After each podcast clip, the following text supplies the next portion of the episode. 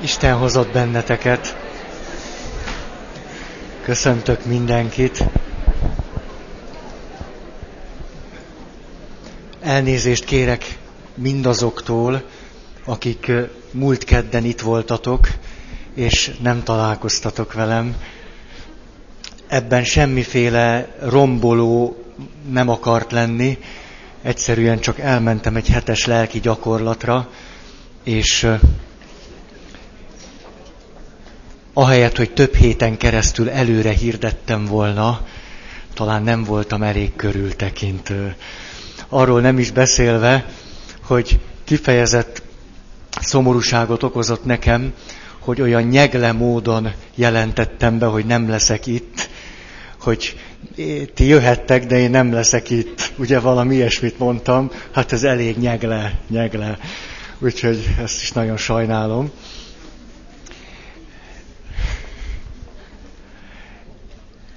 Két héttel ezelőtt még mindig nyakig benne voltunk Böszörményi Nagy Iván szemlélet módján keresztül azon téma tárgyalásában, hogy a bizalom, az igazságosság, az erkölcs és a személyesség hogyan függnek össze egymással. És Böszörményi Nagy Iván az, aki a család terápiában tulajdonképpen egyedülálló módon arról beszél, Martin Buber egzisztencialista filozófusra hivatkozva, hogy kezdetben van a kapcsolat, és hogy az életünk legmeghatározóbb relációja az emberi, illetve az Istennel való kapcsolatunk és arról beszél, hogy a kapcsolataink mélyén egy egzisztenciális, etikai dimenzió van. Ez alatt azt kellene értenünk, hogy a kapcsolataink legdöntőbben azon múlnak, hogy ezt a személyes, a személyemre vonatkozó etikai megszólítottságot, amely fölhív engem az igazságosságra a kapcsolataimban, képes vagyok-e fölismerni, és ez alapján élni. És a kapcsolatokban meglévő igazságosság nagyon szoros összefüggésben van a bizalommal. Tehát azért kifejezetten a témánkba illik, és egy helyen azt olvastam Böszörményi Nagy Ivánnál, hogy valahogy így fogalmaz, bátran mondhatjuk azt, hogy az igazságosságnak a megtörése, az emberi kapcsolatok széthullásának a legalapvetőbb oka.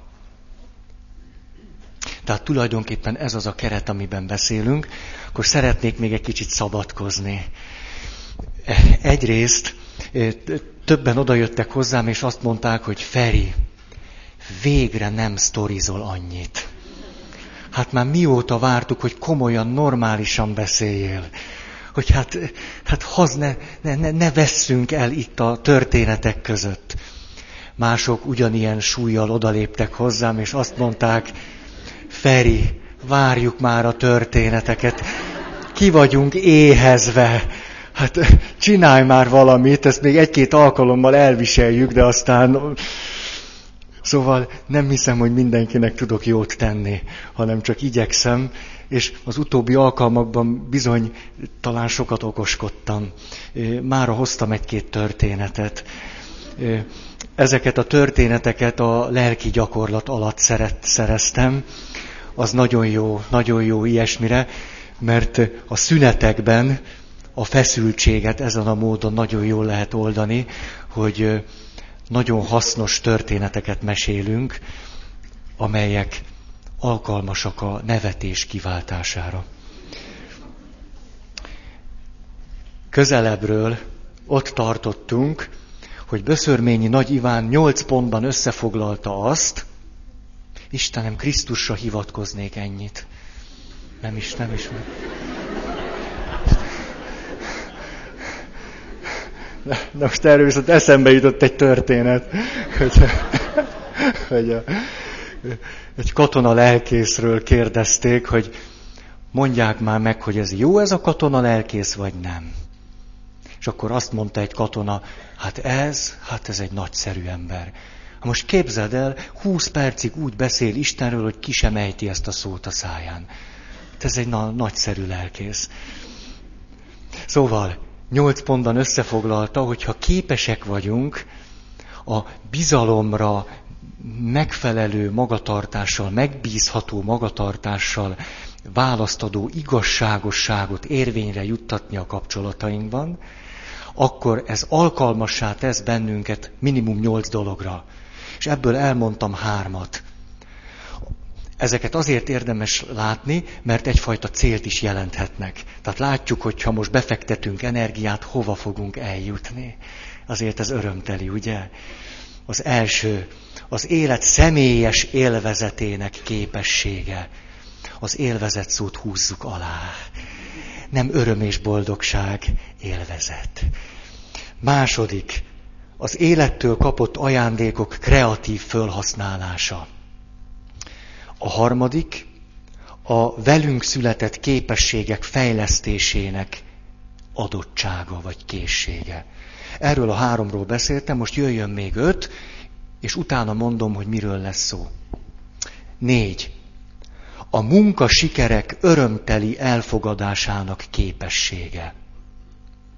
A munkában elért eredményeink fölötti öröm képessége. A, olyan jól esik nekem az, amikor mondjuk egy fárasztó vasárnap után a Ja igen, most eszembe jutott valami, mert szóval hogy a fárasztó vasárnap után az esti szentmisét befejezvén, ami vagy a harmadik, vagy a negyedik szentmisém aznap, keresztelés után, jegyesek oktatások után, megyek haza a templomból, jobb oldalamon a sekrestjés kisasszony. Igen, ez nagyon örömteli dolog, és, és a jól végzett munka örömét megbeszéljük, még négy-öt perc, míg a templomból elérünk a plébániára, és akkor egymás felé kedves szavakat mondunk, hogy hát ez jó volt. És akkor mondja ő, én meg hümmögök, ez az én kedves szavam. A, jó, hát nem vagyok tökéletes. Szóval a jól végzett vasárnapi munka öröme, ezt nektek tilos átélni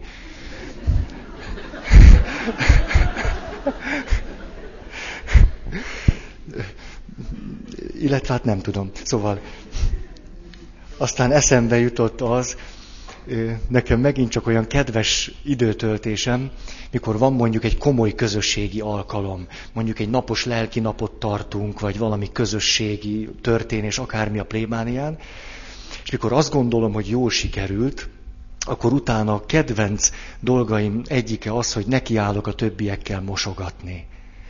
És akkor ahogy mosogatunk, már vége van mindennek, és akkor valahogy úgy megállunk, és örülünk annak, hogy jól sikerült ez a nap. Én néha annyira szoktam örülni, hogy elfelejtkezek mosogatni. És a, a, tehát nyilván ezt is lehet túlzásba vinni. Igen, ötödik pont. Pszichoszomatikus tünetektől mentes egészség. Sajnos, sajnos. A, egyáltalán nem kell szégyenkeznetek amiatt, hogyha a pszichoszomatikus tünetektől kísérelt egészségnek örvendetek. Ez manapság, hogy mondjam, már-már normálisnak tekinthető. Eszembe jutott az, amikor egy ilyen sportsérülés kapcsán az orvosi ágyon feküdtem, és a doktor bácsi vizsgált, megnézvén, hogy milyen bajom van, és ismerős volt az orvos. Úgyhogy ilyen tegező, jó viszonyban voltunk egymással, és én annyira be voltam tojva, így magyarán szólva, hogy ilyen patakokba csurgott rólam a víz.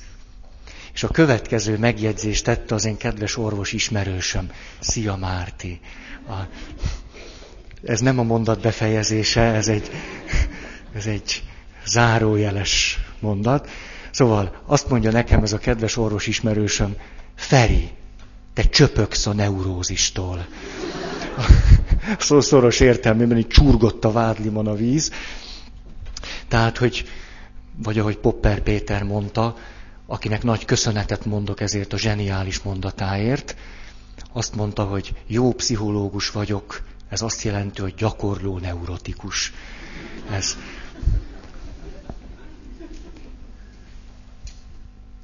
Aztán egy, egy másik, nagyon bensőséges titkomat is megosztom veletek.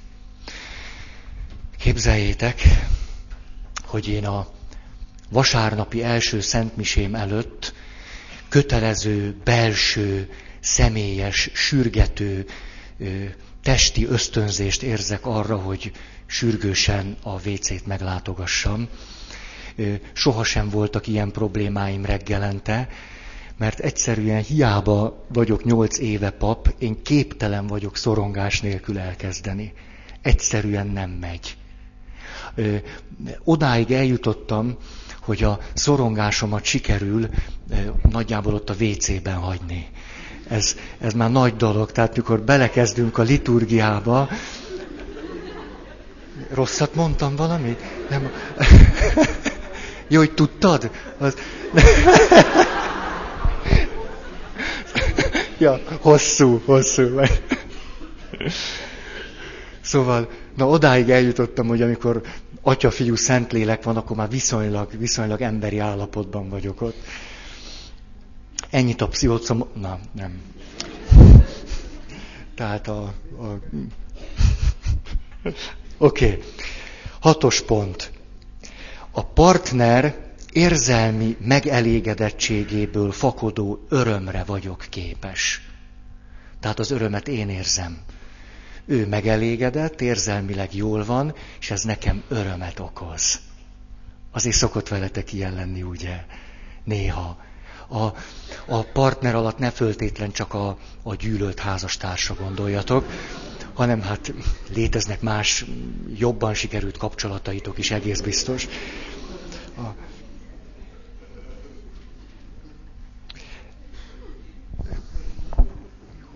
Értem, értem visszafogok.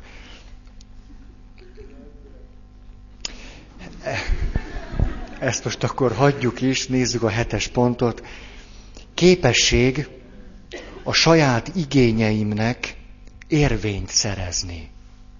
A saját jogosultságaimat kifejezni, az erre való képesség. Például, hogy nyolc évenbe került, míg eljutottam oda, hogy el tudtam menni egy hetes lelki gyakorlatra, munkaidőben.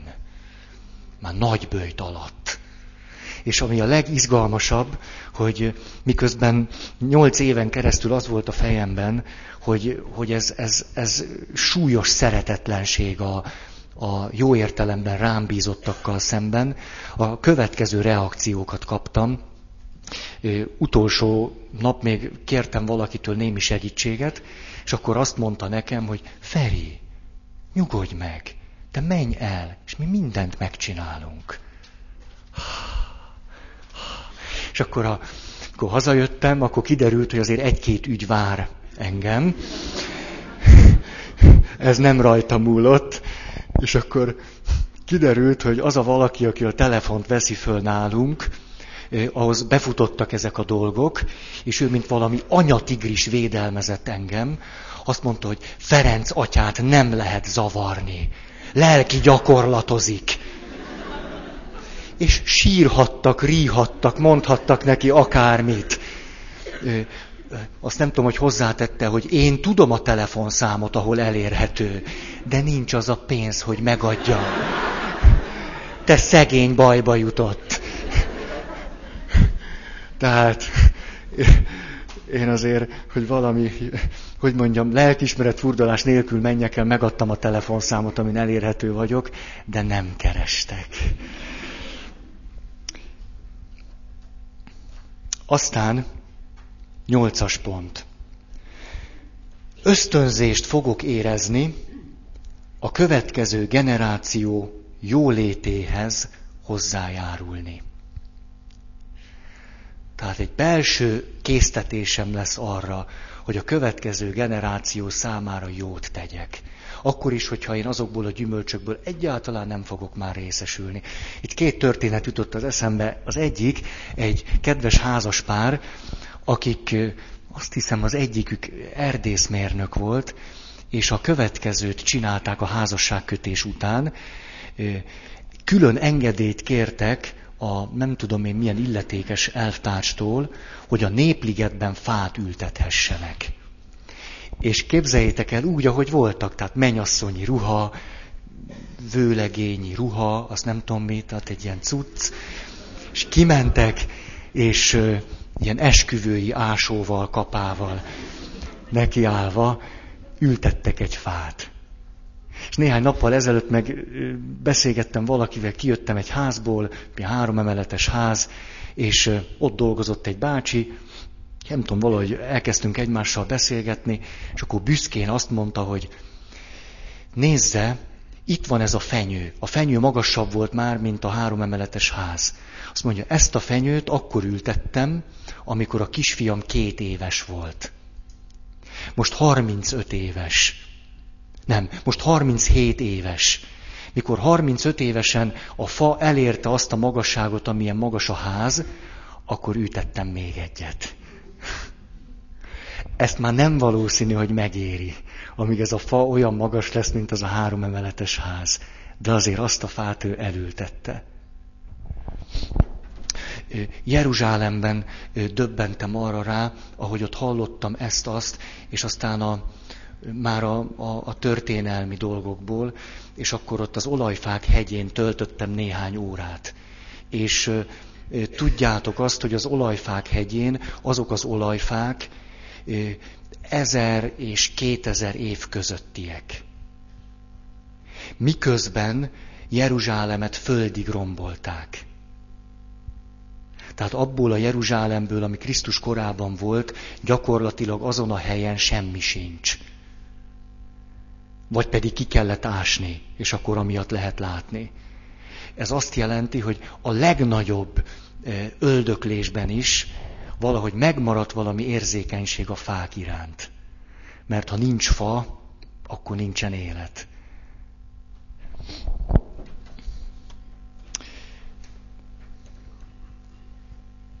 Na és aztán eszembe jut egy másik dolog. Tehát itt befejezvén ezt, nem akartam ezt nagyon ragozni, mert, mert, mert ezeket a szép dolgokat itt lehet a végtelenségig mondani, aztán csak kezdjük rosszul érezni magunkat, hogy miért nem tartunk ott. Kérdezték egyszer az atyát, aki egy jól végzett élet a háta megett, és kérdezték, hogy hát atya, mondja, hogy hát ennyit tett, és nem tudom micsoda, olyan normálisnak tűnik még mindig, hogy Hát mondja, hogy hát hogy, tulajdonképpen hogy van, hogy érzi magát. És az atya a következőt mondta, jaj gyermekem, olyan áldott állapotban vagyok. Tehát ezt kívánom a férfiaknak, hogy életük végére ők is áldott állapotba kerüljenek. Természetesen most, most is abban az állapotban vagyunk, csak nem biztos, hogy átéljük. Ugye ez a nagy különbség. Tehát én azt kívánom nektek, hogy éljétek át, hogy áldott állapotban vagytok. Most akkor a lezárását szeretném adni ennek a nagy témának. Kicsit, kicsit félve, meg szorongva mondom ezt. Volt bennem egy olyan gondolat, hogy na ez talán már most sok lesz. Sok. De aztán arra gondoltam, hogy eltelt két hét és hogy ez egy, ez egy nagyszerű alkalom arra, hogy, hogy egy mélyebb megértéssel valamiképpen egyrészt visszanézzünk az eddig elhangzottakra, másrészt pedig, hogy kifejezetten arra a kérdésre adandó válaszként beszélhessek, hogy akkor mit csináljunk. Helmut, hol vagy? Hol? hol? Helmut ezt kérdezte, hogy akkor mit csináljunk. Tehát erre a kérdésre szeretnék válaszolni, de az eddigi gondolatainknak a tükrében azt mondja, a vezér mondat ez ez lenne, amit Martin Buber mondott 1954-ben, ha jól emlékszem, amit tökéletesen lényegtelen, de amit mondott, az viszont nem a kapcsolatok megsértésével az emberi élet rendjét sértjük meg. Illetve, hogyha a kapcsolatainkban megfelelő módon tudunk működni, az emberi élet rendjét tartjuk fönn. És aztán egy másik mondat, az élet öröme, ez Böszörményi Nagy Ivántól van. Ha marad idő, Jézusról is beszélek majd egy kicsit. De most komolyan. A, jaj, eszembe jut egy kérdés. Á, de ezt már mondtam. De azért még egyszer. Azt mondja valaki nekem egy olyan három éves Terézvárosi káplánság után. Nagyon jó ez a hittanóra, néha a szentírás is előkerülhetne. Na erről viszont eszembe jut egy történet, kivételesen, látjátok, most próbálom az egyensúlyt megteremteni, azzal, hogy egy, egy méltányos igazságosságot hozzak létre, tehát most nem egyensúlyban vagyunk, hanem most túlbillenünk a történetek irányába. Kérdezték egy nagyon jó lelki gondozótól, papoknak és lelkészeknek tartott a lelki gondozásról előadást. Ő is lelkész, de arról beszélt, hogy a lelki gondozás az tulajdonképpen független attól, hogy most egy hívő emberrel vagyok, vagy nem hívővel, vallásossal, keresztényel, katolikus, protestáns, zsidó, mindegy. Kerülhet olyan helyzetbe, hogy rászorul erre, és az is mindegy, hogy én, mondta ő, protestáns lelkész vagyok, képes vagyok ebbe a viszonyba belemenni, és segíteni a másiknak. És erre egy kicsit olyan keményebb, nyakasabb hallgatóság közül valaki jelentkezett, és azt kérdezte, hogy akkor, kedves tiszteletes úr, mondja meg nekünk, hogy a Szentírás mikor kerül elő a lelki gondozói kapcsolatban. Ez egy komoly kérdés. Mert hát mégiscsak most teljesen kivetkőzik abból, hogy ő, ő hisz, vagy pap, vagy lelk, vagy hogy. És az illetőnek volt egy nagyon frappáns válasza. A kapcsolataimban a Szentírás reggel hat és fél hét között az elmérkedésem alatt jön elő. Akkor jelenik meg. Hogy ez kifejezetten később egy kapcsolatomban megjelenik-e vagy nem, ez a partnerem múlik. Ha a partner ezt igényli, ha neki ez fontos, ha ő kérdést tesz föl, akkor megjelenhet. Ha nem, akkor nem kell, hogy ez tematikusan megjelenjen. Elég, hogy nekem reggel hat és fél hét között megjelent. Ezért minden emberi kapcsolatomban a Szentírás benne lesz, mert az én életemben reggel hat és fél hét között benne van. De kár, hogy nem én mondtam, annyira jó mondat. Most akkor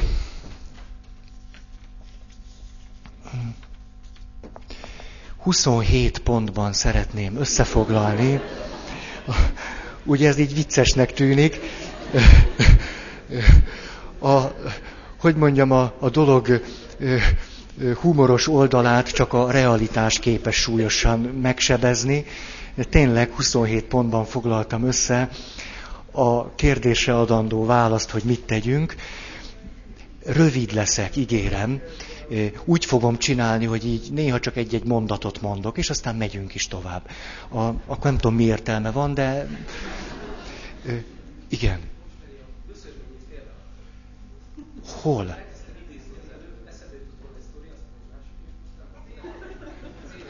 Ott hagytam pont abba. Hí, na ezt, jaj, nagyon köszönöm. Látját? Na, tehát akkor igen, a mondatot befejezem. Az élet, na most eszembe jutott valami, de, de, de, de, de komolyan, komolyan egyszer egy ilyen történet után valaki azt mondta, jaj Feri, te teljesen széteső voltál máma. De nem. Nem, higgyétek el, én nagyon-nagyon-nagyon egyben vagyok magammal. Ez most egy, ez egy előadói stílus. Ezt nem volna érdemes így látni, akkor kevésbé frusztrálna benneteket, hogy... Na, de most akkor tehát. Az élet öröme, most nem jut eszembe semmi, a megvalósított bizalomból fakad. Tehát az élet öröme a megvalósított bizalomból, hitből fakad. És ezt nem egy pap mondta. Jöjjön akkor a 27 pont. Laza egymás után van. Hát, hogy ne feküdje meg a gyomrotokat. Egy. Mindazzal kapcsolatban, ami itt elhangzott. Nem elég a belátás és az átérzés. Cselekvésre van szükség. Ez az első pont. Jött hozzám valaki a szokásos történettel, ilyenkor nagyon sok szokásos történetem van nagybőjtben, húsvétre készülve, ahogy jönnek tényleg kedves barátaim, meg testvéreim gyónni. És olyan sokan kezdik azzal, hogy hát én nem tudom, ez a gyónás, hát jó, hát én itt vagyok, de hát... És akkor rengeteget hallom ezt, hogy, hogy jó, hát itt vagyok, de hát most tulajdonképpen én megszoktam bánni a bűneim. Ez szokott a döntő érv lenni, hogy én Va... Hm. Hú, látom, van valaki, aki így van ezzel. A, szóval, hogy hát én megszoktam bánni a bűneim, hát most minek menjek el gyónni? Ezt én ne, nem értem ezt a dolgot. Hát elkövetem ezt a dolgot, és akkor rögtön vagy utána súlyosan, mélyen átérzem, hogy mi a fenét is csináltam én. Hát hogy, hogy tehettem ezt? És akkor utána meg belátom. És a következőt kérdeztem tőle. Na és? És akkor persze me, me, meglepődött ezen a kérdésen, hogy, hogy, hogy na és. Mondtam neki, hát na, é, na és mi következett ebből? Ja, hát semmi. Tehát átéreztem, hogy ez nagy bűn volt, beláttam, hogy na és. Nem véletlen tehát, hogy kifejezetten Nekünk nem elég, tehát nem a másiknak nem elég, meg a világnak, meg az életnek. Nekem nem elég az, hogyha belátom azt, hogy igazságtalanságot követtem el, ezt mélyen átérzem. Úgy hívják, hogy bűnbánat, egy ilyen mély bűnbánat. Így csöpöksz a bűnbánattól. Átéled, akkor, akkor jönnek a gondolatok. Ó, bizony, bizony. És holnap ugyanúgy élsz, mint tegnap. Hát akkor ennek mi teteje volt? Legfőjebb annyi, hogy elmondhatod magadnak, hogy te egy hihetetlen rendes ember vagy. Mert ezt mélyen átérezted, beláttad, és kész. Na, jó. Tehát, tehát, ha bármit is átéreztetek, megsejtettetek, beláttatok, megtapasztaltatok, ez még semmit se jelent a, az önáltatásnak lehet egy újabb köre. Na hát, na hát, eljöttem ide, hogy, hogy, hogy rájöjjek, mit nem csinálok jól. És továbbra is ugyanúgy csinálom. Kettes pont. Azért ez így laza, nem? Ez így menni fog. Kettes pont. Szülők, nagyszülők megértésére, fölmentésére, megbocsátására irányuló erőfeszítés már is a cselekvésnek egy, egy komoly iránya. Úgy tűnik, ha nem teszünk erőfeszítéseket a szüleink és a nagyszüleink először még csak megértésére, az életútjuk föltárására, és aztán majd, majd a megbocsátás felé vezető egymás utáni lépésekre, akkor ez súlyosan tönkreteszi a mi életünket, meg a mi kapcsolatainkat. Ez, ez a, a gyógyulásunknak az egyik alapvető és kihagyhatatlan iránya. Azt mondja Bin, Böszörmény Nagy Iván, Bni, Bni, most már nem mondom ezt, Bni, azt mondja, hogy minden egyes piciny cselekvés és erőfeszítés, hogy megértsük a szüleinket és a nagyszüleinket, már is építő jogosultságokkal ruház föl bennünket. Akkor is, ha ezek az erőfeszítéseink nem, termem, nem teremnek gyümölcsöt. Tehát ad abszurdum nem sikerül a szüleinkkel való kapcsolatunkat egy picit sem jobbá tenni, ha erőt fektettünk bele, ez azt fogja hozni, hogy fölszabadulok arra, hogy a párhuzamos kapcsolataimban, például a párkapcsolatomban, vagy a saját gyerekeimmel való kapcsolatomban ne romboló, hanem építő módon cselekedjek. Ez egy fantasztikus kijelentés, ami mögött tapasztalat van. Tehát a legkisebb erőfeszítés is meg fog térülni nem csak a szüleimmel való kapcsolat terén, hanem a horizontális kapcsolataim, vagy a gyerekekkel, gyerekeimmel való kapcsolataim terén. Tehát itt nagyon megéri a legkisebb lépés is. Egy kis lépés a szülők, nagyszülők felé, és egy csomó lépés az összes többi kapcsolatomban.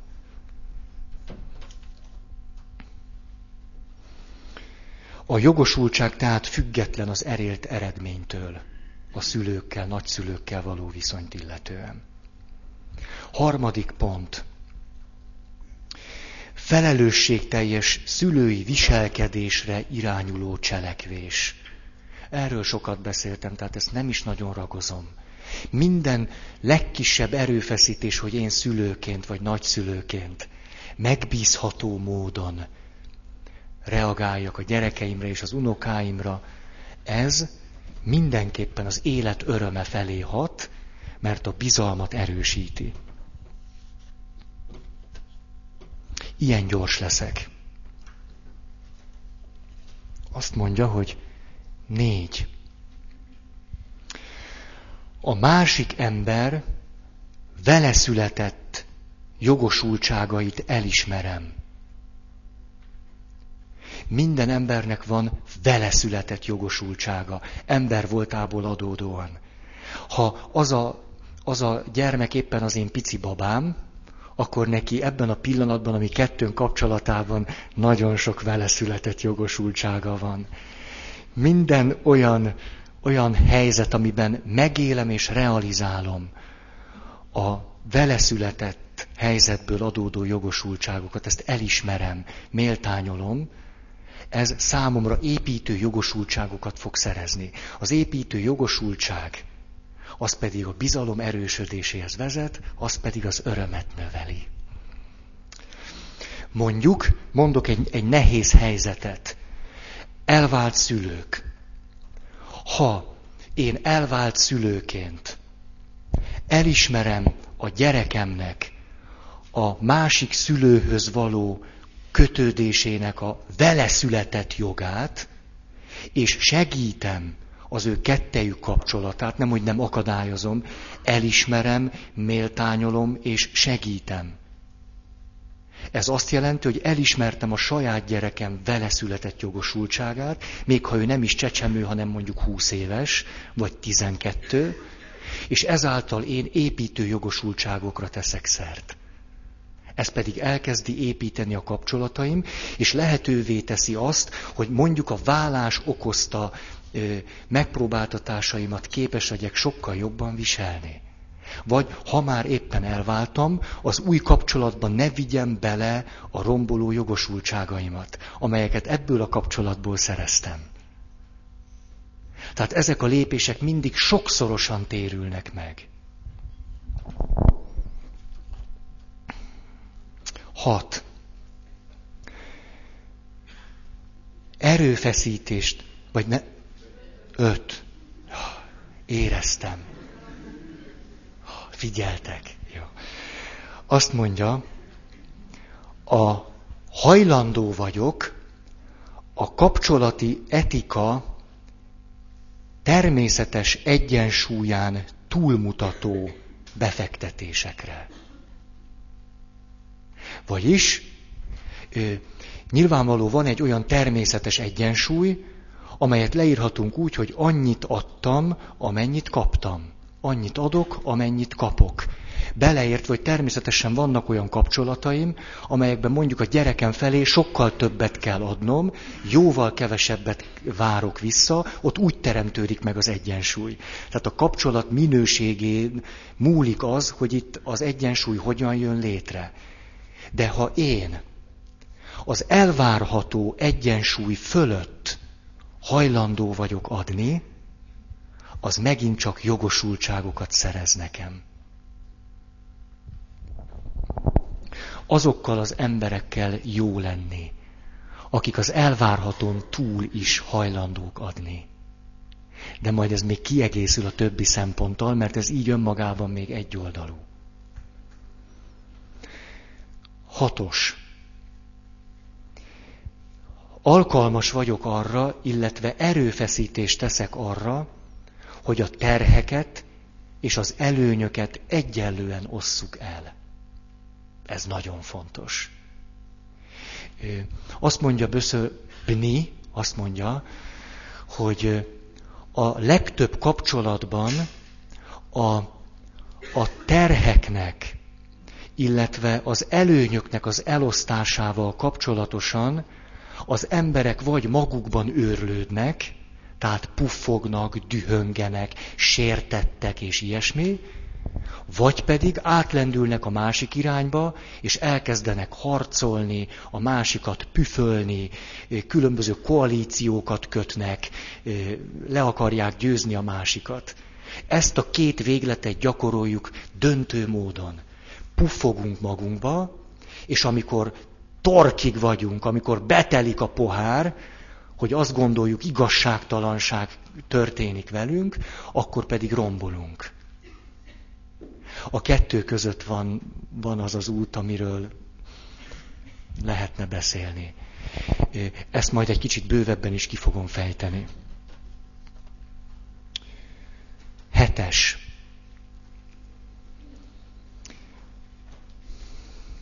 Hajlandó vagyok a jogosultságok elismerésére. Ez hihetetlenül nehéz dolog, mert vannak romboló jogosultságok, negatív jogosultságok, meg pozitív jogosultságok. Ha én az, az életemben semmi mással nem foglalkoznék, csak a jogosultságok elismerésébe fektetném az erőimet, az is bőven elég lenne. Azért ezen kívül van más is. De ha csak ennyit teszek, az biztos, hogy alapvetően meghatározza a kapcsolatainkat. Hihetetlen, egy pont, szóval, mestermunka az, hogyha képes vagyok a másik romboló jogosultságait elismerni. A pozitív jogosultság elismerése, hát úgy nagyjából megy. A negatív jogosultság elismerése az, ajajaj, amikor mondjuk a házastársam valamit nem kapott meg. Nem követtek el ellene bűn, csak valamiből hiányai vannak, és ezt most nálam szeretné megkapni. Jaj, ez már sokkal nehezebb. De egy romboló jogosultságnak az elismerése, az mestermunka, az, az, az, az a lelki egyetem témája. Az nagyon nehéz. Hogy amikor mondjuk a serdülő gyerekünk romboló jogosultságaival jön elő, hogy azt elismerjük. Már a kisgyereknél is nagyon nehéz elismerni. Egy apuka hozta a következő történetet, azt mondta, hogy a nagyfiam nyolc éves. Mikor bemegyek a, a szülői értekezletre, akkor hát előbb-utóbb kezdek már zavarba jönni, mert a tanárok egymás után dicsérik a kisfiam. Hogy a, a leg, annyira rendes, mint a lányok. Tehát valami ilyesmit mondanak, és Szóval, hogy egy nagyon aranyos, ő, tő, tő, tő. És tudod, azt a nagyon nehéz elfogadnom, hogy amikor otthon van, akkor néha pattog. Akkor nem mindig az a jó kisfiú, aki az iskolában. Vagyis ez a nyolc éves kisfiú erején felül teljesít az iskolában. Majd hazajön, és hogy az igazságosság valamiképpen helyreálljon, romboló jogosultságaival próbál valamit kezdeni. Ha itt egy apuka vagy egy anyuka résem van, és elismeri azt, hogy itt, itt miről is van szó, akkor ki tudja húzni ezeknek a helyzeteknek a méregfogát. Ha mondjuk azt a mondatot mondja a kisfiának, hát Lacika, én nem értem. Hát Tegnap jöttem haza a szülői értekezletről, olyan sok szépet és jót mondtak rólad. Hát, hogy, hogy te itthon nem ilyen vagy? Hát pedig már annyira örültem ennek, és tessék, most elrontod az örömömet. Ez már durva volt a végén, nem? Szóval elismerni. Adott esetben elismerni, sőt segíteni őt ahhoz, hogy ha négyest hoz az iskolából, az is jó. Az első négyesért venni neki egy tortát. Istenem, sikerült neki. Jó. Jó. A... Jaj, erről az jut eszembe. Mikor első gimnazista voltam, és tudjátok, én ilyen magántanuló voltam, nagyjából félig meddig, sport miatt, és év végén minden tantárgyból vizsgázni kellett. Ez azt jelenti, hogy, hogy két választás volt. Ugye évközben senki sem tanult. Ez egyértelmű. Ez pontosan ugyanúgy van, hogy akármilyen jó lehet egy szülő, a gyerek mindent el fog követni, hogy ne tegye meg, amit a szülő kér. Ez nem a szülő megfelelő szülői magatartásán múlik, hanem a gyerek voltból adódik. A gyerek már csak olyan, hogy próbálja kikerülni azt, hogy úgy cselekedjen, ahogy a szülő mondja. Ez teljesen normális. Na most, egy normális 15 éves fiatal, bár most magamból indulok ki, évközben csak súlyos presszió hatására tanul, kivéve, hogyha előtte súlyos dolgok nem történtek vele, és nem fél attól, hogy a szülei szeretetét elveszti. Szóval minden tárgyból vizsga. Ez azt jelentette, 21-en kezdtünk, és a vizsgák után maradtunk 11-en. Tehát az osztály fele az elszállt. Na hát én is majdnem. A példa, ú, most eszembe jutott egy másik történet, de most nem ide csatolom, majd külön elmondom, hogy és akkor az egyik kedves öttusázó barátom, aki egyébként egy zseni volt, csak máshol, a... tényleg, tényleg. A... Na, hogy ő egy csekéke öt tárgyból bukott az első év végén, és bennem már akkor is ez a, hogy mondjam, ez a, ez a kukkoló attitűd föltört, hogy úgy, úgy, úgy kíváncsinak lenni arra, hogy ilyenkor mit csinál a másik ember. És ö, kérdeztem tőle, hogy na, megyünk együtt haza. És persze, halálosan lazán vette az egészet, és a következő képpen viselte ezt a történetet, azt mondta, te Feri, ugorjunk be a Fény utcai piacra, és együnk meg egy Debrecenit. és olyan jó ízűen nyomta magába, két ilyen, előttem van ez a Debrecen, így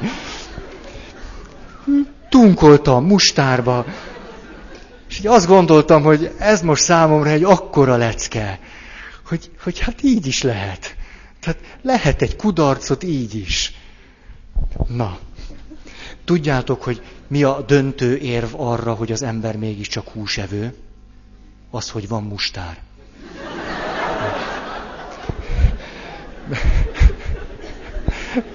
Mert hát úgy magába értitek. Mert a ketchup még hagyján, de hát a mustár. Most emlékszem rá, hogy egy másik történet is eszembe jutott, de most önmérsékletet gyakorlok. Ez volt tehát, hogy a jogosultságok elismerése. Mestermunka. Nyolc. Arra irányuló erőfeszítés, hogy mások jólétéhez hozzájáruljak. Jólétéhez, meg jól létéhez, mások jólétéhez hozzájáruljak. Egy kedves történet a lelki gyakorlati napokból, hogy nem tudom miért, miért most jön ez, de egy vidéki plébános mesélte ezt, hogy megpróbálta rávenni a testvéreket, hogy járuljanak hozzá az egész közösség jólétéhez, mégpedig abban a liturgikus formában, hogy az olvasmányt, a szentleckét és a hívek könyörgését kiossza nekik, és ezt ők olvassák el. És akkor ezzel megteremtődjön a szent liturgiában az, hogy nem csak a pap ad, hanem ott mindnyája részt veszünk, mindenki kölcsönösen ad és kap. Hát és persze ez mindenki nagy örömmel vette tudomásul, hogy hát valóban ez mennyire így jogos, és akkor Rózsika néni megkapta az olvasmányos könyvet. És az olvasmányos könyvben éppen nem Izajás tekercsét nyitották ki, hanem az apostolok cselekedeteiből volt egy rész, amikor ott az apostol ö, oda megy egy beteghez, talán ismeritek ezt a történetet, és akkor azt mondja a betegnek, hogy aranyom, ezüstöm nincs, de amim van, azt neked adom, a názáreti Jézus nevében gyógyulj meg, vagy valami ilyesmi, talán ismeritek. Na, hát akkor Rózsika néni, hogy a hozzájárul a közösség jól létéhez. Szent lecke. Tehát jó, ezt nem ragozom. Eljut a ominózus sorig, a következő kép olvassa. Aranyom. Ezüstöm nincsen, de ah, amin van, neked adom.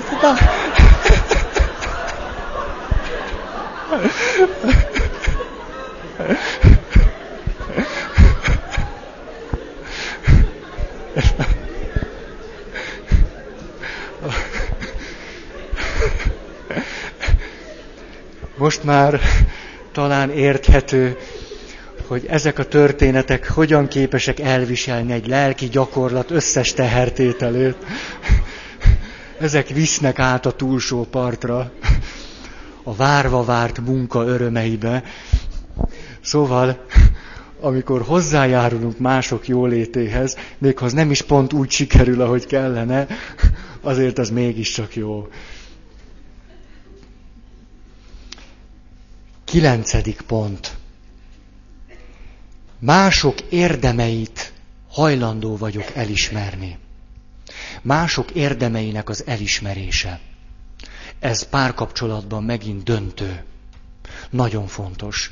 A első áldozó gyerekek szüleivel beszélgettem, és nem tudom, hogy kiszaladt a számon, hogy, hogy hát például milyen fontos is lenne az, hogy a feleségek mondjuk havonta egyszer elmondják a férjeiknek, hogy te drágám, hát annyira jó, hogy te dolgozol, pénzt keresel, ezt többé-kevésbé hazahozod, hogy, szóval, hogy tulajdonképpen meg vagyok veled elégedve. Ezt tudom, hogy ezt, ezt nem, nem csak azért csinálod, mert karrierista vagy, néha eszünk, esz, eszedbe jutunk, néha.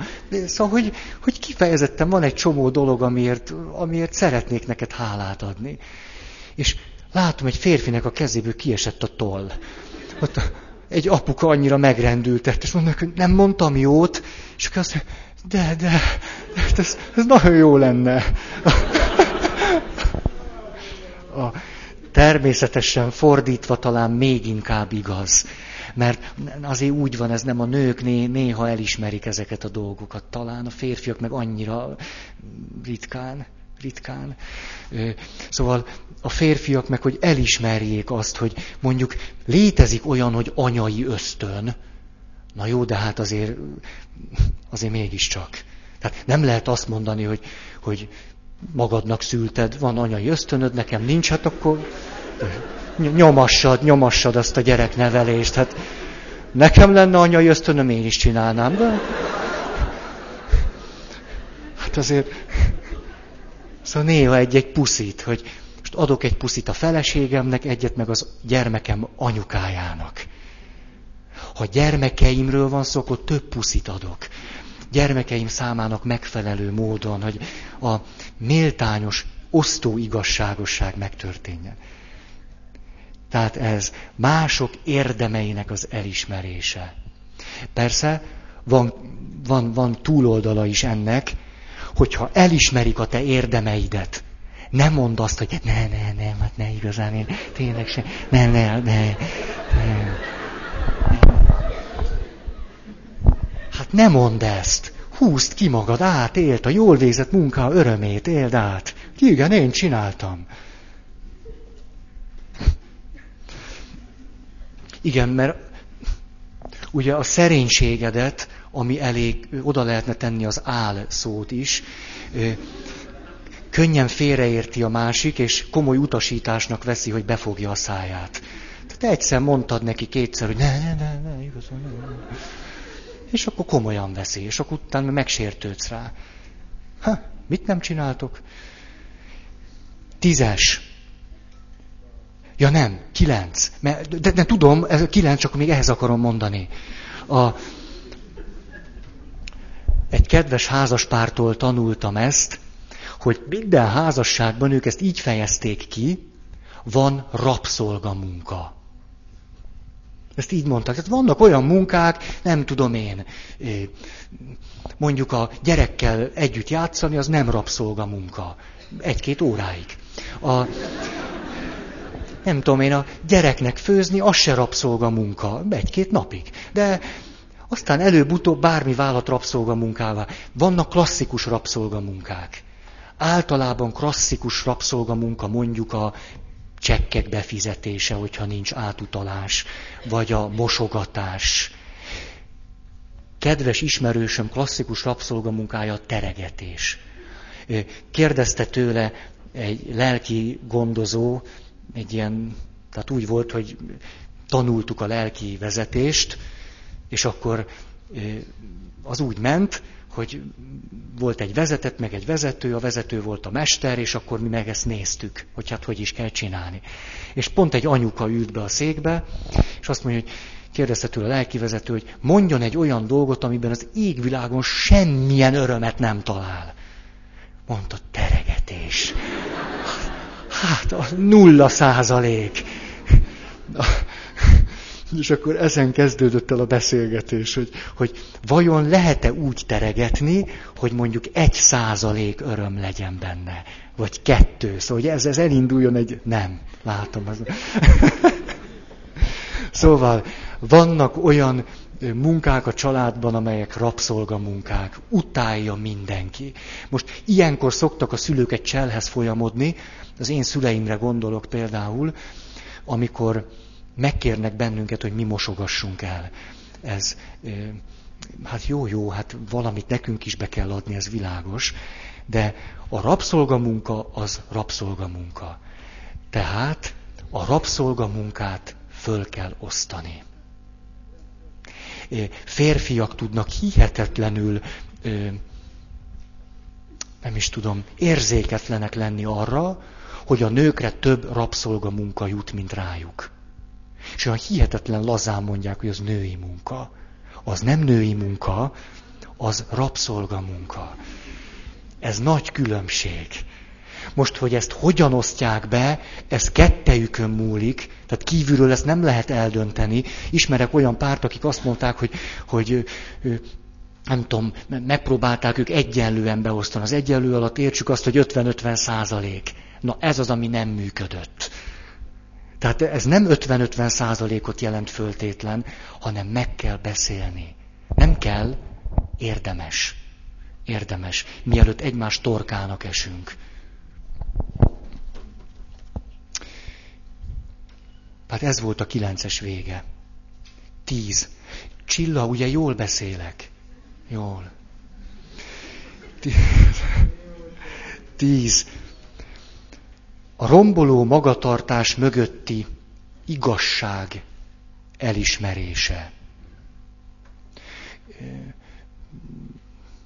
Tulajdonképpen ez benne foglaltatik a, a jogosultságokkal kapcsolatos pontba, azért itt külön is ezt kiemeltem, hogy ne csak a jogosultságot ismerjük el, hanem az egy következő lépés, hogy meglátom azt az igazságot, amely a jogosultságot teremti mondjuk a házastársammal kapcsolatban fölismerem azt, hogy ő most miért nyújtja be azt a lapot. Fölismerem az ő igazságát, hogy mi abban az igazság. A mi kettőnk kapcsolatában az igazságtalanság. De neki a szüleihez való kapcsolatában az igazság. Ha én ezt képes vagyok így mérlegelni, az a, az a nagyszerű, amikor mondjuk egy beszélgetésben képes a házastársam fölismerni vagy beismerni azt, hogy valóban ez a mi kettőnk kapcsolatában igazságtalan, a szüleimmel való kapcsolatomban azonban igazságos. Persze a romboló jogosultság értelmében igazságos. Ugye, ugye nem, nem tévesztitek el. 12. 11. Hogy? 11 jön. Igen. Az egzisztenciális, tehát személyes, személyes, a személyes bűntudatom fölismerése és cselekvéssel való jóvátétel. Mert az az emberi rend igazságában való kárt okozott. Tehát a személyes bűntudat föl és elismerése, és a cselekvéssel való jóvátétel. Ez miért olyan lényeges? Mert emlékeztek, hogy minél több negatív és romboló jogosultságom van, az emberi természet úgy működik, hogy annál kevésbé érzek bűntudatot ott, ahol bűnt követek el.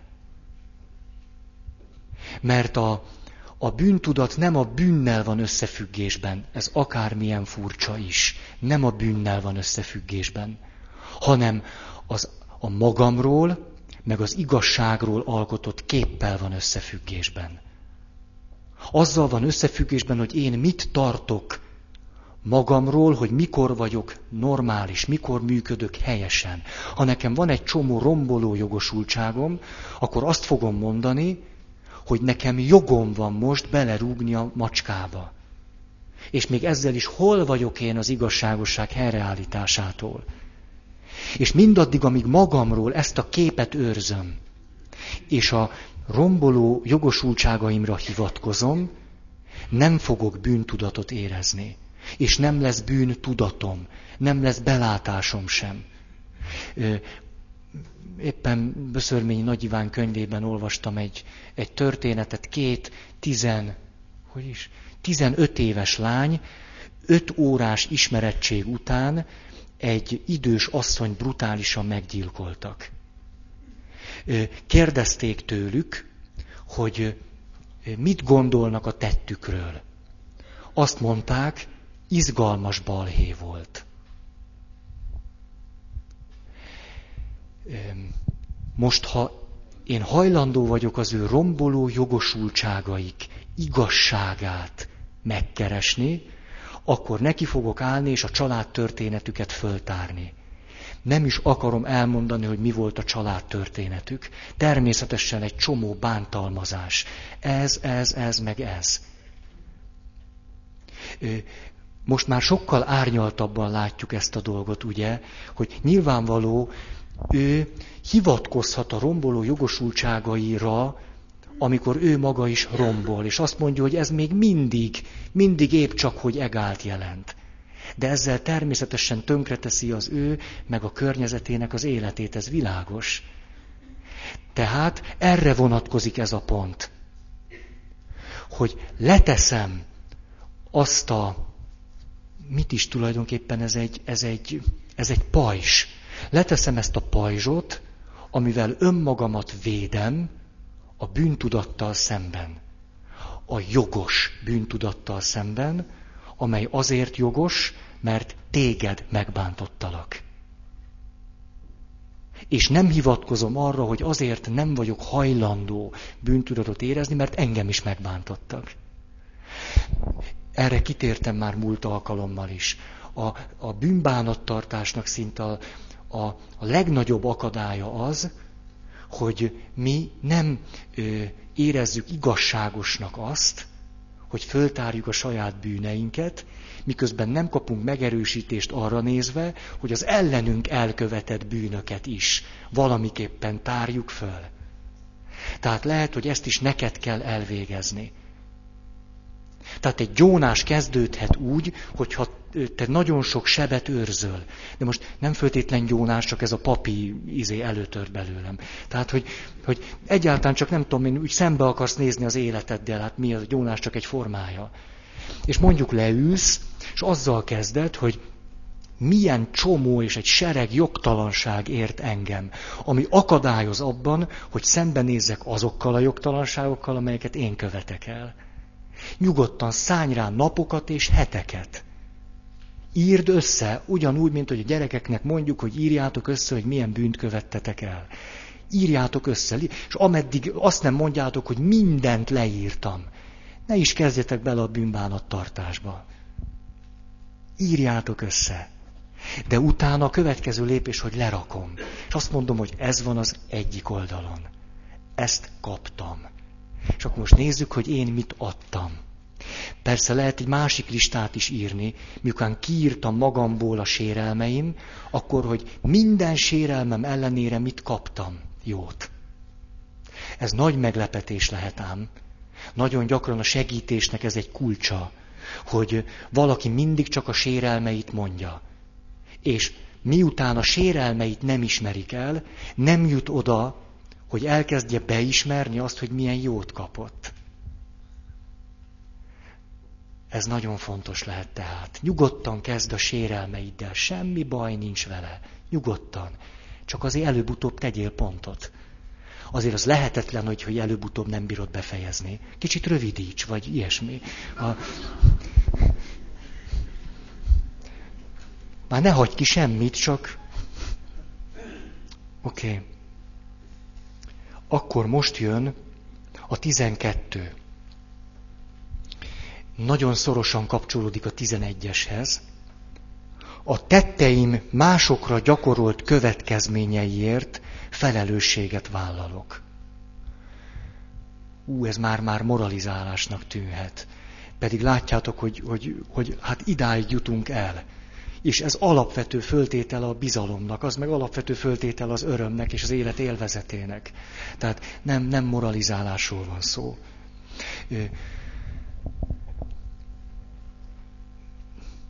Ez mindenképpen döntő lépés. Legtöbben, vagy nem is, hát ezt így nem is mondhatjuk legtöbben. Tehát van bennünk egy nagy ingerencia, hogy ezzel ne akarjunk szembesülni. Ez az, amit úgy szoktam kifejezni, hogy, hogy néha érdemes leülni, és hogyha nincs, nincs egy bűnömmel kapcsolatosan bűntudatom, akkor ott leülök, és magam elé képzelem azt a fájdalmat, azt a rombolást, azokat a következményeket, amelyeket okoztam. El tudom képzelni, hogyha egyszer-kétszer csinálnánk egy ilyen gyakorlatot, akkor utána nem tudnánk úgy élni, mint, mint előtte. Képzeljem el, hogy ez, ez mit jelent. Nem, nem csak abban a pillanatban, az hogy megy tovább annak az embernek az életében, hogy görgetődik maga előtt, és ki tudja, hogy tud-e vele valamit kezdeni.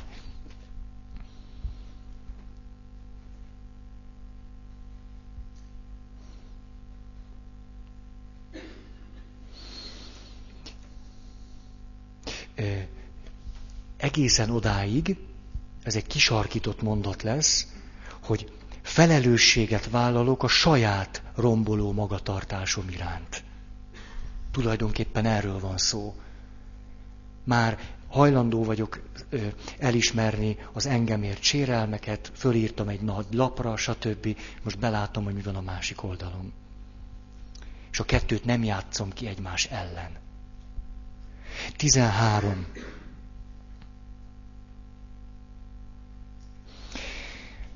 Lemondok a destruktív, a romboló jogosultságból fakadó hitelből való életről.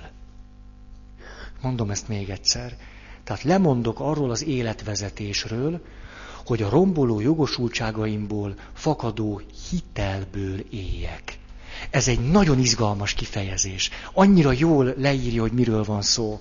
Ugyanis, a, amikor pozitív jogosultságaim vannak, mondjuk hozzájárulok a te jól létedhez, akkor nem hitelből élek akkor építő jogosultságaim lesznek, és ezek alapján egy örömteli életet élek, és ez megerősít engem. És látom a te érzelmi jólétedet, ez örömet okoz nekem, és még jobban megerősödök, és megint hozzájárulok a te életedhez. És ez egy elmélyülő folyamat, és egyre jobban vagyok, mint a mesében. A, azonban itt arról van szó, hogy nem ebben a folyamatban vagyok benne, hanem a romboló jogosultságaim révén tulajdonképpen hitelem van. Hitelből élek. Te bízol bennem, de én beléd rugok. Te kedves vagy velem, de én nem. A romboló jogosultságaim alapján hely, valamiféle igazságosság helyre áll, de tulajdonképpen, mintha egyre növelném azt, hogy ahogyan egy hitelből él valaki. Ez szerintem egy nagyon jó kép. Egyre több hitelt veszek föl tulajdonképpen. Van alapja, ugye a bank nem tagadja meg a, a hitel, hogy a hitelszerzést, vagy a hitelnyújtást.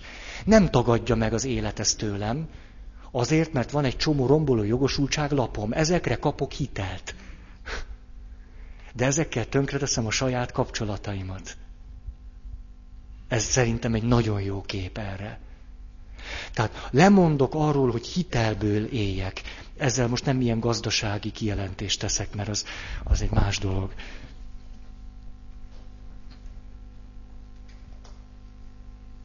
Tizennégy.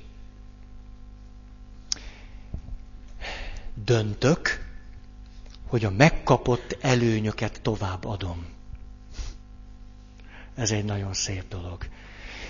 Amikor már betudtam, ha, betudtam ismerni azt, hogy azért kaptam egy csomó mindent az élettől, akkor döntök arról, hogy ezeket szeretném továbbadni.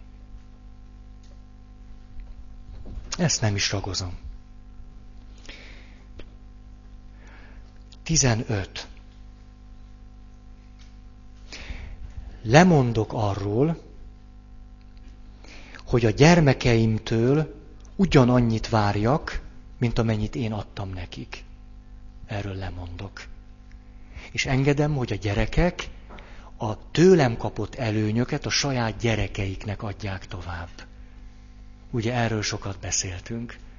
Lemondok erről a visszafizetésről, a, ez az egyenlő igazságosságról lemondok, a méltányos igazságosságban vagyok, és az a méltányos, hogy a gyerekeim a saját gyerekeiknek adják vissza. Persze, ha én a gyerekeimnek sok jót tettem, akkor egy csomó pozitív jogosultságom van, hogy ha rászorulok, akkor ők gondos, gondoskodjanak rólam. Ez világos. Tehát természetesen, hogy jogom van gondoskodást kapni tőlük de nem azért, mert én szerettem őket, és neki kutya kötelességük visszaadni. Nem azért. 16. 16. Hűha. Egyensúlyt teremtek az önérdek és a másik jogos figyelembevételek között. Tehát nyilvánvalóan vannak önérdekeim de a másiknak is vannak érdekei. És hajlandó vagyok arra figyelni, hogy a kettő között egyensúly legyen. Tudjátok, mit mondott Beni? Azt mondta, hogy a kölcsönös felelősségvállalás gyógyító hatású. De szép ez. És mennyire igaz. Amikor eh, mondjuk a, hogy most ne ilyen párkapcsolati példát hozzak, elmész egy új munkahelyre, és ott, ott átéled annak az örömét, hogy az új munkatársait közül legalábbis néhány bizalommal fordul feléd, és segíti a te munkádba, munkába állásodat. És ezért te is visszaadsz nekik. És ez a helyzet még miután egy új kapcsolat, nagyon-nagyon jól látható, hogy mi is történik és ahogy így kölcsönösen felelősséget vállaltuk egymás munkájáért, mondjuk így, ez eltölt benneteket egy hatalmas örömmel, hogy van kihez fordulni, de nem használjátok őt ki, hogy elismeritek, hogy szüksége van a segítségre, de ezzel nem élek vissza, és így tovább. És amikor ő jön, akkor, akkor én is segítek neki, de nem azért, hogy visszafizessek.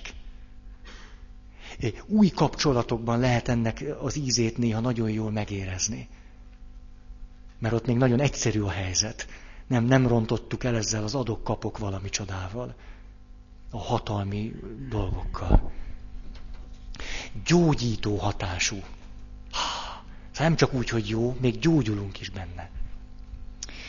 És azt hiszem, hogy akkor most jön az utolsó pont, 17. Azért ez így normális, ugye, hogy így azért nyomom, nyomom a pontokat. 17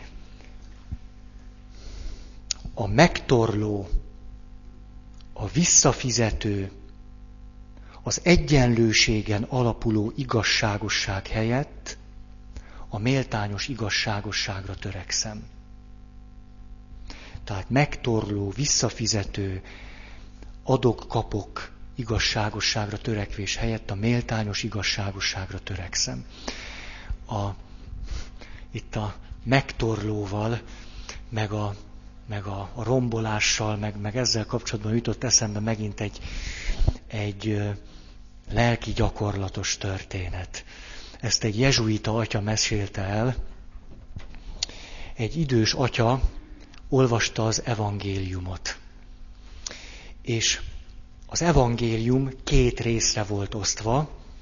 Ugye a lap alján kezdődött, és aztán lapozni kellett, és a következő lap tetején folytatódott. És az atya, miután már idős volt, bár ez nem föltétlenül ezzel van összefüggésben, valahogy kiesett abból a rutinból, hogy nem akkor lapozunk, amikor az előző oldal utolsó szavát elolvastuk, hanem az, az fejből megy. És akkor a következőképp olvasta az evangéliumot. Most az elejét nem mondom, csak így, ahol aztán igazán érdekessé válik a történet. Jézus a szemét. Lapozás az égre emelte, és így fohászkodott.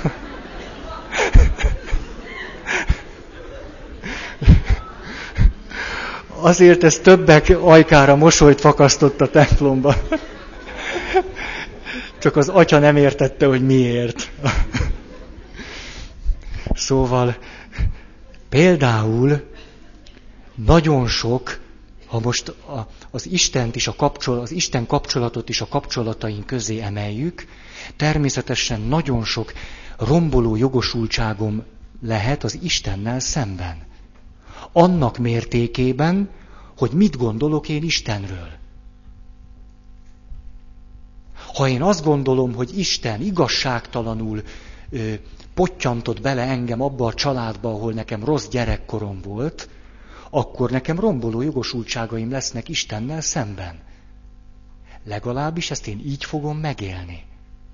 Ha ebből ki akarok gyógyulni, ugyanúgy kell eljárnom, mintha Isten ö, valóban ezeket a bűnöket elkövette volna velem szemben. Vagyis el kell ismernem az első pontban azt, hogy nekem ilyen romboló jogosultságaim vannak. Én be akarom Istenné nyújtani a számlát. Most már 50 éve haragszom rá. Persze a folyamat végén eljuthatok oda, hogy hát, jaj, hát dehogy is. Hát Isten nem akart engem bántani. Ez nem azért történt. Hülyeség ez az egész logika, amiben vagyok. De hogy a folyamatot elkezdem, a papnak például kutya kötelessége először elismerni a hozzáforduló embernek az általa vélt romboló jogosultságait az Istennel szemben. Most óvatosan mondok valamit, húsvét közeleg.